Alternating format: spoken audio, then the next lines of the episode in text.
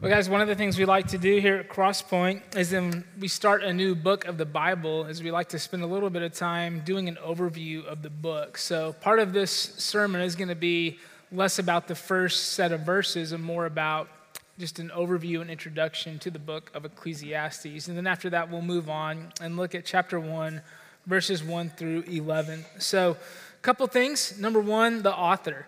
The person who wrote this book is almost certainly Solomon. Now, that's not a consensus. There's some people that think it wasn't Solomon, but there's a few keys that would indicate that.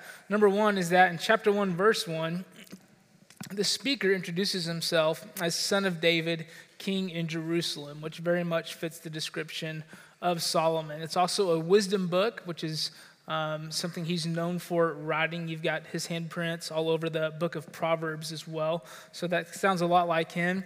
In chapter 2, there's a lot of references to him saying, Look, I gathered and accumulated a lot of wisdom more than anyone else before me, which again fits the description of what we know about the king of Sol- the King Solomon um, in the rest of our scriptures.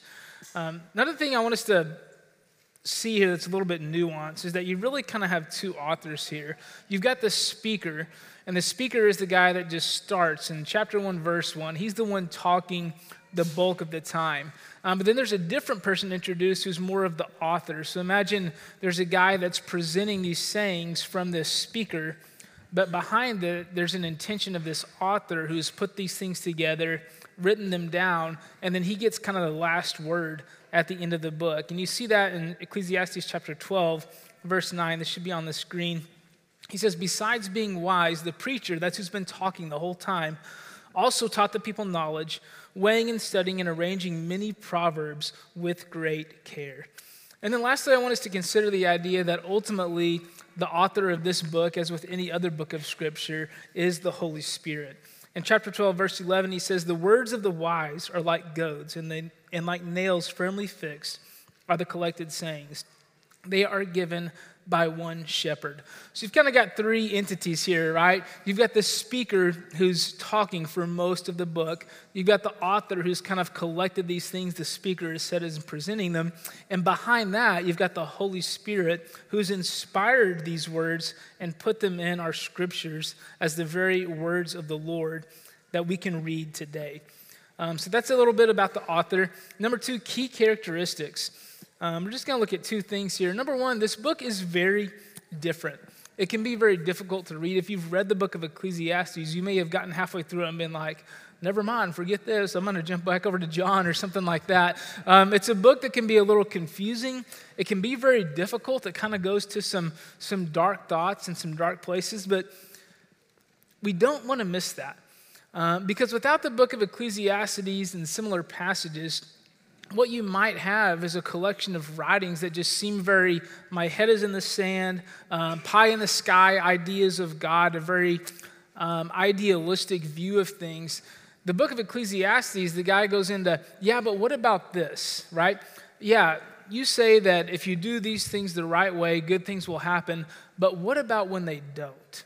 Then what? It's like he's looking out at the world and he's seeing all the things that seem to contradict some of the other things we see in parts of God's scripture, kind of calls that out, wrestles with it, and then draws conclusions from it. Um, so it is very different. It is very difficult to read. I want to show you a quick video clip kind of illustrating that and the whole uh, multiple authors thing. This is from the Bible Project. The whole clip's about seven minutes long. We're just going to watch a couple snippets of it, but let's watch the first one now. We're exploring three books in the Bible known as the wisdom literature Proverbs, Ecclesiastes, and Job. And they're all asking the question what does it mean to live well in this world? So we've looked at Proverbs, who you could think of as a bright young teacher. She's all about pursuing wisdom, an attribute of God that's woven into reality. And she's optimistic that if you use wisdom, you will build a successful life. But then we come to Ecclesiastes, who's more like this sharp, middle aged critic. And he says, You think using wisdom will bring you success. Yes, you'd better think again, because life here under the sun is meaningless. And that's a phrase he uses a lot in this book. But to understand this book, we have to realize first that we're hearing two voices. So, first there's the teacher, and we've been calling him the critic. He's the main voice in the book. But he is introduced to us by another figure, the author. And he's the one who's collected the critic's words and then at the end of the book summarizes everything and gets the final word. Let me give you another way to think about this. Um, if you've not done so yet, I would encourage you to. Um, it's online now. You can just rent it and watch it at home. But do your patriotic duty of watching Top Gun Maverick. Um, it's a fantastic film. Um, there's a scene in this film where you've got all these hotshot pilots sitting around. They think they're hot stuff and they know everything. And then the instructor, Maverick, who's like the best of the best of the best, he walks in and he takes their instruction manual about how an F 18, that aircraft, operates, how it works, how it functions. And, you know, it's kind of cheesy, kind of dramatic, but he throws it in the trash can like, this is all, you know, forget what you know about this. I'm going to teach you what it's really like to fly. That's almost what we see in the approach of the writer of Ecclesiastes. It's like, look, Proverbs says all these good things. They're true. I'm glad you know them. But let's talk about what life is really like in the driver's seat because you're going to see some things that don't always seem like they accord perfectly um, with what you see in the instruction manual. And so we need that though. It's good for us, and we're going to wrestle with it with him as he wrestles with these realities that he's seeing in the world and how they relate to those instructions that were given in other parts of Scripture. So it's very different. Number two, it has one main point. A lot of times when we would introduce a book, we would say, here's like four or five key themes. There's only one main point in the book of Ecclesiastes, and he's making all these observations. He's wrestling. Why does this happen? Well, you say this, but what about that? There's this like wrestling and this tension, and then it all resolves in the end with one statement. Um, and that statement is this in chapter 12, verse 13 and 14. The end of the matter, when everything has been considered, all has been heard, fear God and keep his commandments, for this is the whole duty of man. For God will bring every deed into judgment, and with every secret thing, whether good or evil. So it's this series of long, complex, elaborate questions within a short, simple answer in the end. In fact, if you were going to do an outline of the book of Ecclesiastes, it would be very simple. There would be only two points to it. The first point of the outline, which would be like 99% of the book, and this will be on the screen so you can take a picture of it in a minute. Once the camera comes in the top right corner, it's kind of a long quote. Once you see that camera, it means the slide's complete. Take a picture if you're taking notes that way. But the outline is basically two points. Number one, this an uncomfortably blunt, disjointed, and disturbed inner dialogue about how so much of life is hevel or vapor. That's that word vanity, meaninglessness. And then at the end, you do see some glimmers of hope and some good things along the way, but just little bits and pieces of that. Mostly just this uncomfortably blunt dialogue. But then in the end, you see a very simple conclusion, which we read just a minute ago. So it's all that with a simple conclusion at the very end. So that's basically the outline of the book of Ecclesiastes. So we're going to watch another part of that uh, video clip to kind of illustrate some more of that. Now, throughout the book, the critic uses a metaphor to tie together all of these disturbing ideas. Nearly 40 times he says that everything in life is hevel. It's a Hebrew word that means smoke or vapor. Like smoke, life is beautiful and mysterious. It takes one shape, and before you know it, it takes a new shape. And smoke looks solid, but try and grab it, it'll slip right through your fingers. And when you're stuck in the thick of it, like fog, it's impossible to see clearly. Now, our modern translations have lost the metaphor, and they usually translate hevel as meaningless. But if you read closely, the critic isn't saying that life has no meaning, but rather that its meaning is never clear. Like smoke, life is confusing, it's disorienting and uncontrollable. So, what are we supposed to do with all of this? Well, surprisingly, the critic first of all acknowledges the perspective of Proverbs. He says it's a really good idea to learn wisdom and to live in the fear of the Lord. Really? I mean, he just said that doesn't guarantee success. But he knows it's the right thing to do. But secondly, and more often, he says that since you can't control your life, you should stop trying. Learn to hold things with an open hand because you really only have control over one thing, and that's your attitude towards the present moment. Stop worrying, he says, and choose to enjoy a good conversation with a friend, or the sun on your face, or a good meal with people that you care about. The simple things in life. Yes, and both the good things and the bad, because both are rich gifts from God. And that's the surprising wisdom of Ecclesiastes. Listening to the critic is painful and can lead you into some dark places. And that's why the author speaks up at the end of the book. He doesn't want you to lose hope, he wants to make you humble into someone who trusts that life has meaning even when you can't make sense of it. That one day God will clear the hevel and bring his justice on all that we've done. And so he tells us that the proper response to all of this is to fear the Lord and keep his commandments. And that's the book of Ecclesiastes. So let's talk a little bit about how to read this book as we move through it. I'm just going to give you a couple points here. Number one, read with the end in mind. Um, it can be a little daunting and a little dark to jump into the book of Ecclesiastes, read one passage, and then just kind of stop there and sit with it for a week. If you don't remember and recall the idea that towards the end of this book, there is some resolve in the verses that we read just a moment ago. Now, let me disclaim that real quick because what I don't want us to do is miss the tension. Because in these difficult passages, when he's asking these hard questions, he's being extremely honest um, in a way that can be refreshing for us. So he's basically saying things like this like, yeah, you say that if you do certain things, you make good decisions, good things will happen to you. Well, you know what? I've made the right decisions. I've taken care of things the way I was supposed to, and the cancer still came. That's part of life that happens. And he's addressing that very bluntly and very head on. And so we don't want to just dismiss that tension because it would rush past the people, maybe you're one of them, who see things working out in a way that bad things happen even when you do the right things. And what do we do with that? This book helps us embrace that tension and say it's okay to ask those questions. It's okay to be bothered by that. And yeah, we're going to see some resolve, we're going to see some hope but let's embrace that tension. But let's not embrace it so strongly that we lose the end because this book wasn't meant to be read over the course of 12 weeks, which is about what we're going to take to preach it, right?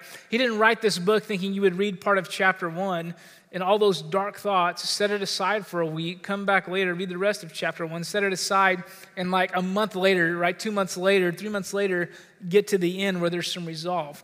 So when you want to, as we preach it, we're going to keep coming back to those final verses because we need to see those um, in light of the rest of the book. And number two, read in light of the gospel. Um, there's an advantage we have in reading this book and some of these hard questions where he gets some resolve at the end, right? When he starts talking about fear God, keep his commandments, when all has been considered. I would say that on this side of the cross, we have even more insight into that. So, some of the hard questions he asks, we have answers even beyond what he could see because we know the rest of the story with Jesus coming um, and dying in our place and reconciling us and giving us, restoring our purpose and meaning in a way that he didn't even understand, most likely, while he was writing this. Um, so Jesus offers us hope beyond even what the author of this book could see. There's a commentator I read, Douglas O'Donnell, who's also a pastor, and he talks about the need for us to, even though the book of Ecclesiastes doesn't necessarily directly reference or point to Jesus, the need for us to remember Jesus as we walk through it. And he said this So woe to me if I teach through Ecclesiastes as though Jesus had never touched his feet on this vain earth. And I love that.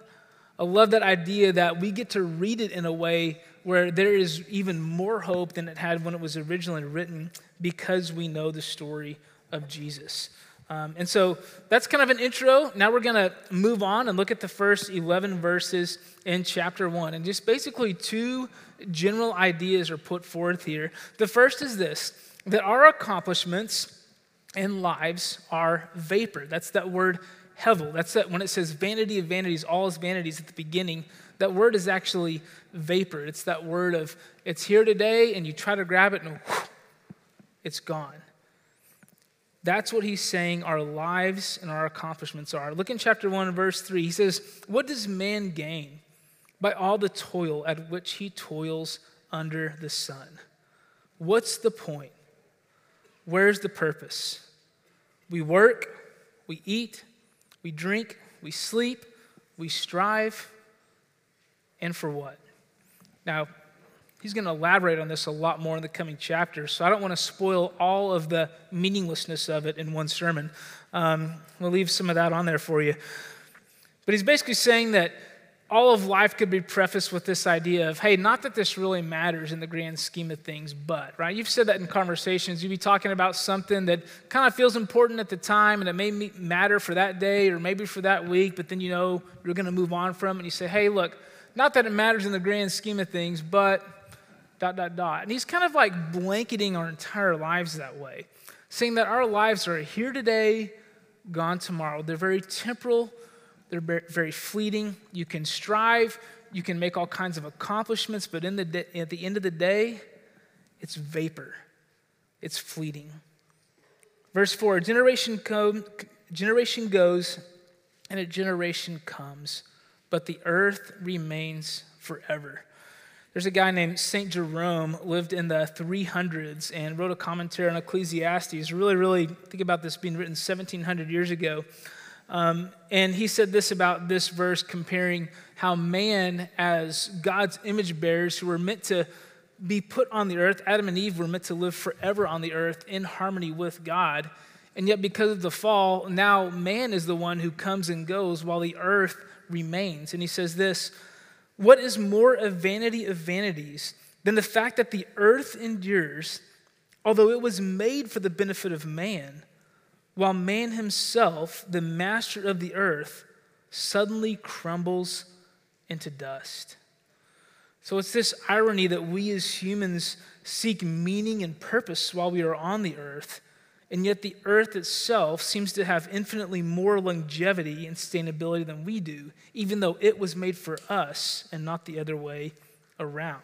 Where's the meaning in this when everything is so temporal and fleeting in our lives. He's wrestling with the idea that in the grand scheme of things, in the course of history, we are just a blip on the radar, a flash in the pan, here today, gone tomorrow. And then he illustrates this with different elements of creation. He talks about the sun in verse 5. He says, The sun rises and the sun goes down and hastens to the place where it rises. He's imagining the sun is just a circle going round and round.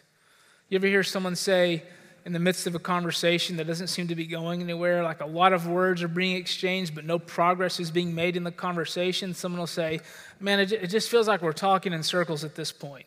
That's kind of the implication he's giving is like life is just kind of going in circles. There's no trajectory, there's no purpose, there's no accomplishment. It's just spinning around and around like the sun. Then he says, The wind, chapter 1, verse 6, the wind blows to the south and goes around to the north. Around and around goes the wind, and on its circuits the wind returns. The wind, like the sun, has no progress, no seeming accomplishment, just hands of a clock moving around and around in a circle as time passes. And then, thirdly, he says the streams in verse 7 all the streams run to the sea, but the sea is not full. To the place where the streams flow, there they flow again. So he's kind of looking at this idea of imagine like a big, great roaring river, maybe the Mississippi or the Missouri or the uh, Snake River in Idaho, whatever it is, some just massive, or maybe even picture like a waterfall, like Niagara Falls, of all this massive amount of energy and matter just coming and flowing. And he says, and all that work, all that movement, right? All that progress, and where does it go? Into the sea for what? For nothing. It goes into the sea, all that work, all that energy, and nothing really changes. It just keeps pumping more water, but you don't see any change. You don't see anything being accomplished by all that work. And he's saying that's how life feels sometimes. That you're working, you're doing all these things, but at the end of the day, when all is said and done, it's all a vapor. It's all here today and gone tomorrow. The next thing he says is that man is distanced from God by the fall. This is the idea we see in verses like verse 9 when he says this What has been is what will be, and what has been done is what will be done. And there is nothing new under the sun. So he says, Our accomplishment and lives are vapor, and that man has been distanced from God by the fall. This phrase, under the sun, is an interesting phrase. You see it repeated a lot in this book. And it's this idea that everything we do, see, feel, hear is happening in this context of this broken world where our lives are just dust, that we come and go from this world. And there's pain and there's toil and there's difficulty under the sun. There's a commentator, Douglas O'Donnell, who said it this way The phrase under the sun draws a geographical line between God who is in heaven and man who lives on earth or under the sun. What is found on earth? The thorn, the thistle, infested ground, our sun soaked, sweaty toil of the ground, our bodies dying and returning to the ground. That is not found with God in heaven. We are under the sun, and He is above the sun. So these are the meditations He's walking us through. So, what's the application here? What do we draw from this? What do we learn? What do we walk away from when we consider these things? What do we walk away with? We're going to look at three things. Number one, we're going to find true wisdom by considering these things. He's basically saying, and he'll say later on in some other chapters, I even tried to pursue wisdom. Maybe there's the meaning, right? Maybe there's something solid I can grab onto that's not vapor. Then he says, even that is vapor, right? Because the guy who seeks wisdom and the guy who doesn't, guess what? They both die. What did he gain by seeking that wisdom? So then at the end of the book, he appeals to this greater idea that maybe the true source of wisdom isn't something we can understand by looking in and among this world and the things we can see and hear and touch. Maybe true, reliable wisdom comes from something beyond the sun, something bigger, something greater, something more eternal, which is why he concludes the book with at the end of the day, when all is said and done, true wisdom is this to fear God and keep his commandments. That we can think and talk all day until we're blue in the face about all the things we could pursue and go after and accomplish and achieve. At the end of the day, the only reliable thing we have, the thing that is the true path of wisdom, is to fear God and keep his commandments. Number two, we're reminded of our true home. One of the things he does a great job of in this book is pulling our hope off of the things that are temporary. And you guys know this. It's often tempting in life to maybe it's a vacation, maybe it's a life stage, maybe it's a job, maybe it's a house, a possession, a, a level of income, to look at something that's ahead in the future that, that promises things to us and think, once I have that, then we'll be good. And we put our hope in things, and he's saying that all these things we would put our hope in under the sun here on this earth will disappoint because they too are vapor. They're not ultimately going to satisfy us. And by realizing that all these things that happen under the sun are vapor, we're reminded that what we are really longing for is promised in the gospel, right? That what we're really longing for is an eternal impact and reconciliation with God that transcends the here and now and all the things that come and go, which are temporal and vapor. And that's where the picture of the gospel comes in, right? That that's what we long for. We have that eternity in our hearts. He talks about that in chapter three, and yet everything we see and hear seems so fleeting and temporal, and there's this tension there. One of the ways we see that tension resolved that he didn't see in his time is that Jesus would enter into our vapor, right?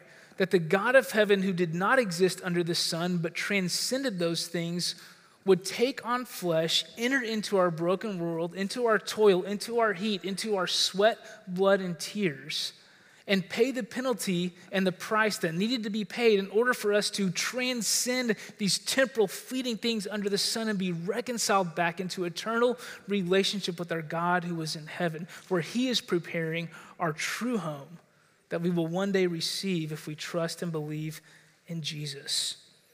And then, thirdly, we're reminded of the eternal impact that we can have. That when we delight ourselves in the Lord, when we fear Him and when we know Him, we are actually, in some sense, having an eternal impact because we are achieving the very purpose for which we were created. That the writer in Ecclesiastes, is striving for purpose. What's the point? What's the meaning? Where can that be found? And at the end of the day, fear God. Why? Because God is the one who created us with a purpose. As it says in the Westminster Shorter Catechism, the chief end of man, the very reason for our existence, is to glorify God, bring glory to Him, and enjoy Him forever. That is the purpose for which we're created. So when we embrace that and we do things like sing songs declaring the worth and the value of God, and our hearts are filled with gladness because of it, we are embracing something that transcends what we can see and hear on this earth. We are embracing something that's got more substance than the vaporous things of this world. 1 Corinthians chapter 3, Paul talks about the idea that when we serve God, when we spend our time and our treasure and our lives on things of the Lord, advancing the gospel, building the church, we are actually investing in things that do transcend the vaporous things of this world. And he uses this illustration that there'll be a day when all our investments, all the things we've spent our time and our money and our treasure and our talents on, all those things will be put through a filter. And the things that have been invested in the purposes and kingdom of God will pass through that filter. And the things that were invested in the temporary pleasures of here and now will be burned up. Look at this 1 Corinthians chapter 3. Now, if anyone builds on the foundation with gold, silver, precious stones, wood, hay, straw, each one's work will become manifest for the day, talking about the day of judgment, will disclose it because it will be revealed by fire. And the fire will test what sort of work each has done. If the work that anyone has built on the foundation survives, he will receive a reward. If anyone's work is burned up, he will suffer loss, though he himself will be saved, but only as through fire. That's one of the great benefits of this book is it, it seeks to put our attention on the things that seem to promise so much hope, but then remind us that those things are just vapor and that the best use of our time and our talent and our treasure is to invest in the eternal things of God's kingdom. Another example of that we could find in the book of James, verse, chapter 5, verse 19, where he says this My brothers and sisters, if one of you should wander from the truth and someone should bring that person back, Remember this whoever turns a sinner from the error of their way will save them from death and cover a multitude of sins. I don't know about you, but when I read that, I think that sounds like something that matters in the grand scheme of things. That sounds like something that will transcend here and now. That sounds something like sounds like something that's not just vapor, that's not temporal, that's fleeting. That the idea is we can do things here and now on this world that will have ripples in eternity. But it's only the things that we do that pursue the kingdom of God, such as bringing a brother back from his wandering. In the book of Matthew, Jesus tells the parable of four soils, and he basically says a man went out to sow seeds, and that seed represents the message of the gospel, the kingdom of God. That he went out and sowed seeds, and he threw the seed on four different soils. The first soil was rocky, it's like a path, beaten down hard. And he threw the gospel onto that seed, and that soil represents someone's heart. That person was, their heart was hard, they didn't receive it. A bird came, snatched it, and flew off. Nothing came of it he goes down this soil, this soil. And on the last soil, he says, the man sowed seed, he sowed gospel, truth into someone's heart. That person's, the, the, the, the soil of their heart was fertile. They received it, and it increased to 30, 60, and 100 fold. Do you see that? Do you see how that transcends the vaporous things of this world? The idea that we can invest our time in sharing the gospel with people, and by doing so, it has the potential to have ripples from generation to generation that will impact the status of eternity for that person and beyond. So, when it comes to the kingdom of God, we're reminded that we can have an eternal impact by investing ourselves into his kingdom and his purposes. Let's pray. God, I pray that as we move through this book, you would help us to embrace the tension of it.